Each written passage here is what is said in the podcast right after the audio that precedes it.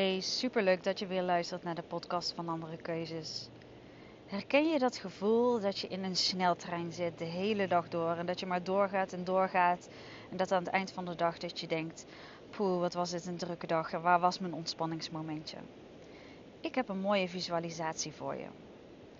Als jij bedenkt dat je in die sneltrein zit, in een Thalys bijvoorbeeld, en je raast alle stations voorbij en je raast alle stations voorbij Zie het voor je. Jij zit in de trein en je raast iedere station voorbij in een sneltreinvaart. Op een bepaald moment stopt de trein bij een station en stap je uit.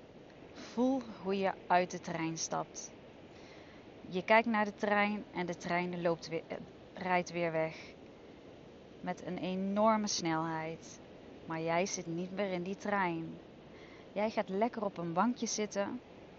Kijkt eventjes hoe alle treinen voorbij rijden.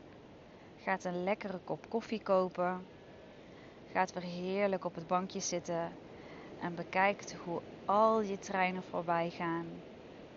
Voel hoe de treinen voorbij gaan, maar voel vooral dat jij niet meer in die trein zit. Hoe voelt dat? Lekker als toeschouwer, maar niet meer in die drukte zitten.